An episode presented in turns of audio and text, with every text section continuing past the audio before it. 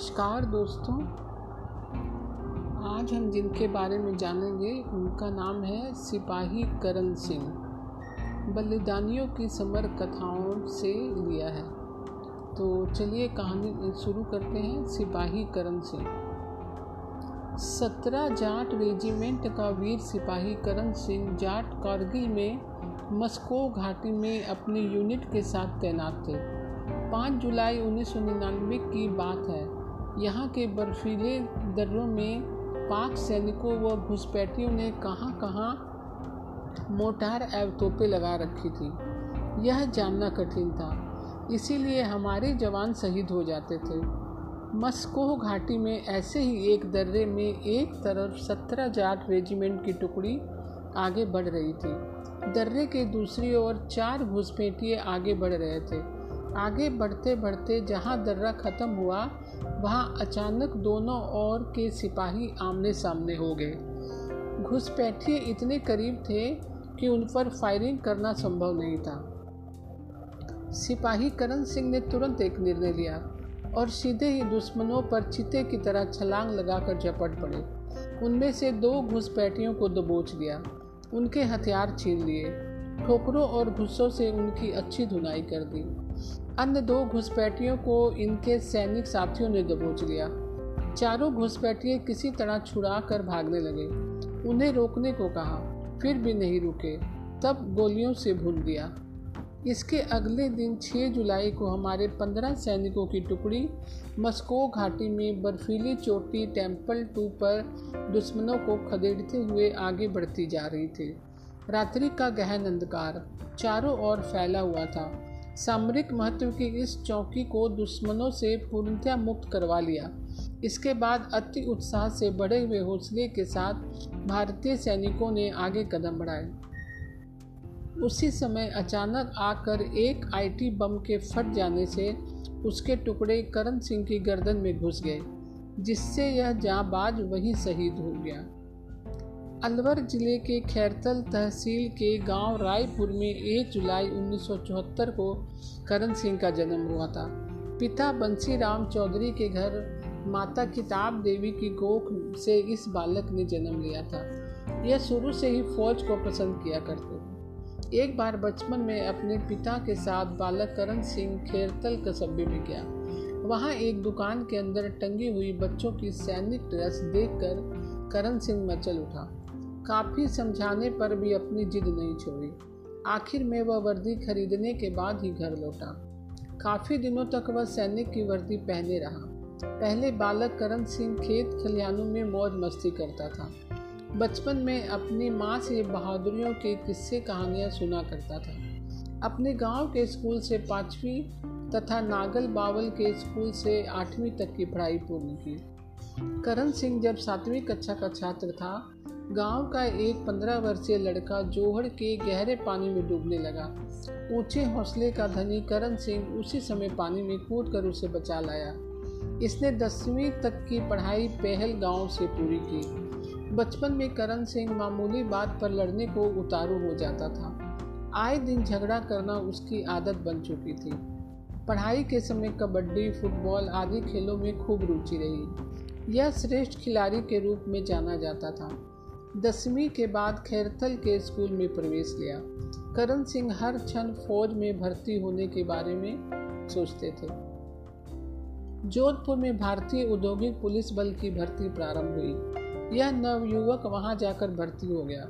वहाँ का वातावरण व कार्य रास नहीं आया। मन उचट जाने से दस दिनों बाद नौकरी छोड़कर घर आ गया। तीन दिनों बाद ही 28 अप्रैल उन्नीस सौ चौरानवे को सेना में भर्ती हो गया। बरेली सेंटर से प्रशिक्षण लेने के बाद 28 दिनों की छुट्टियों में गाँव आने पर पास के गाँव जगुवासा के भूतपूर्व सैनिक श्री शिवलाल की सपुत्री आशा देवी के साथ सगाई हो गई। इसके एक वर्ष बाद विवाह हो गया।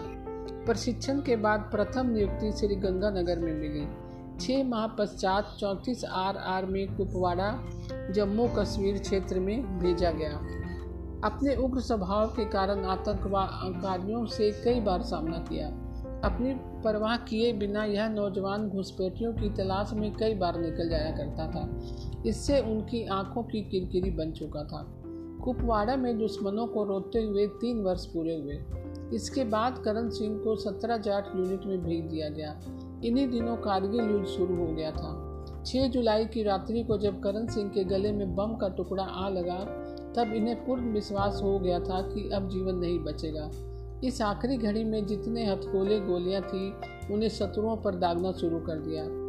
अंत समय में लड़ते लड़ते जय जवान, जय भारत कहकर मातृभूमि की गोद में यह वीर सदा के लिए सो गया। 11 जुलाई उन्नीस सौ निन्यानवे को इन एक, इनके गाँव में पूर्ण सम्मान के साथ अंतिम संस्कार कर दिया गया। गाँव की स्कूल का नाम इनके नाम पर भी कर दिया गया। तो दोस्तों, कैसी लगी यह जानकारी? मैं कल फिर एक नई जानकारी के साथ उपस्थित होंगी। तब तक के लिए नमस्कार दोस्तों।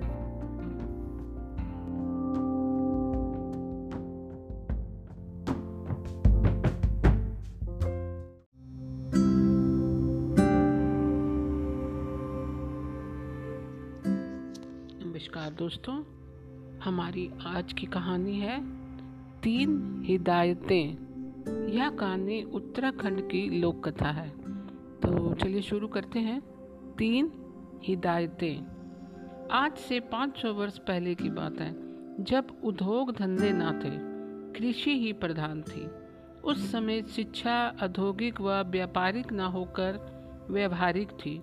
गुरुकुलों व पाठशालाओं में छात्रों को व्यवहारिक शिक्षा दी जाती थी, जो उनको संकट की घड़ी से बचाती थी। उसी समय की बात है। एक गाँव था लखीमपुर। लखीमपुर में एक पाठशाला थी, जिसके संस्थापक और संचालक थे सेवादास। सेवादास गुरुदेव के नाम से प्रसिद्ध थे। वे अपनी पाठशाला में छात्र छात्राओं को सदैव व्यवहारिक व नैतिक शिक्षा देते थे। एक दिन गाँव की एक गरीब महिला अपने पुत्र नंदकू के साथ गुरुदेव की पाठशाला में आई और उनसे बोली कि, गुरुदेव, आप मेरे ननकू को अपनी पाठशाला में भर्ती कर लें।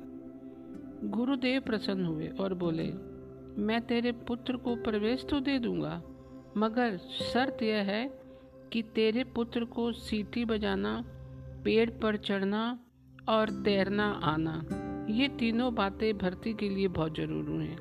ननकू अगर इन तीन बातों, इन तीन बातों, यानी कि इन शर्तों को पूरा करता है तो इसे अभी पाठशाला में भर्ती कर लूँगा।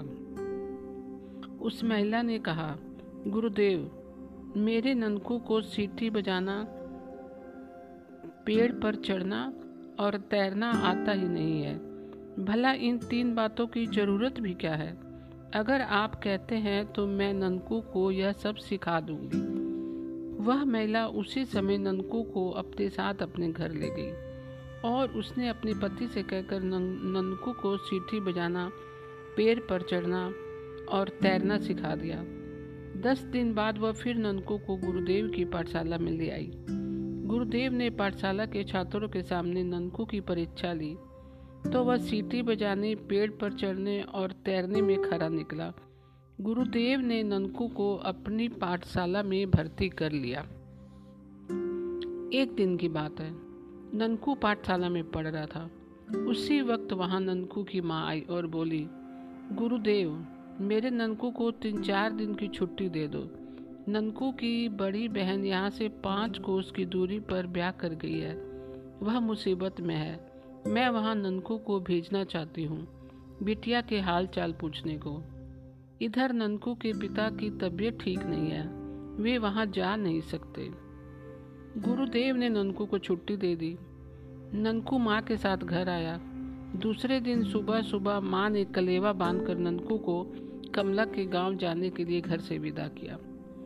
अपने गाँव से विदा होने के बाद ननकू दो कोस चल पाया होगा कि रास्ते में एक बड़ी नदी दिखाई दी।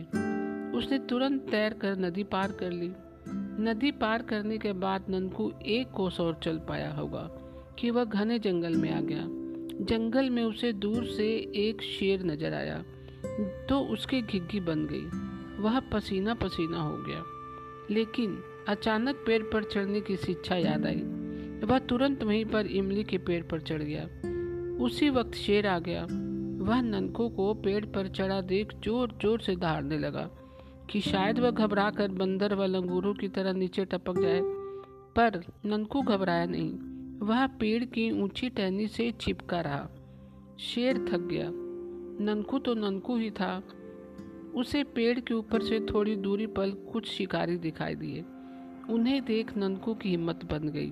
वह उन शिकारियों की ओर देखकर ज़ोर ज़ोर से सीटी बजाने लगा। लगातार सीटी की आवाज़ शिकारियों ने सुनी और उन्होंने पेड़ के ऊपर नज़र दौड़ाई। तो उन्हें नन्ना सा बालक दिखा। वे समझ गए। कि शायद वह बालक मुसीबत में फंसा है। पेड़ के नीचे ज़रूर शेर, चीता, बाघ, तेंदुआ या सियार होगा। उन्होंने अपने अपने हथियार जाल संभाले और सभी घेरा बनाकर इमली के पेड़ के चारों ओर आकर खड़े हो गए। वे शेर देखकर बोले, आहा, हमें अपना शिकार मिल गया। उन्होंने तुरंत एक ऐसा जाल बिछाया कि शेर उसमें फंस गया। जाल में फंसते ही शेर घबरा गया। खूब कोशिश के बाद भी वह भाग न सका। कुछ देर बाद वहाँ पर शिकारियों की पिंजड़ा गाड़ी आई और शेर को वहाँ से ले गई। अपनी बहन कमला के गाँव से लौटकर जब ननकू अपने घर आया तो उसने अपनी माँ को नदी पार करने, शेर से बचने के लिए पेड़ पर चढ़ने व सीटी बजाने का किस्सा सुनाया। यह सुनकर उसकी माँ बहुत खुश हुई और वह उसी समय उसे गुरुदेव के पास ले गई। गुरुदेव ने भी ननकू की प्रशंसा की और उसे पुरस्कृत किया। ननकू की माँ ने गुरुदेव से कहा कि आपकी तीन बातें आज सार्थक हो गई। व्यवहारिक शिक्षा से ननकू की जान बच गई। तो दोस्तों, आज की कहानी आपको कैसी लगी? मैं कल फिर एक नई कहानी के साथ उपस्थित होंगी। तब तक के लिए नमस्कार दोस्तों।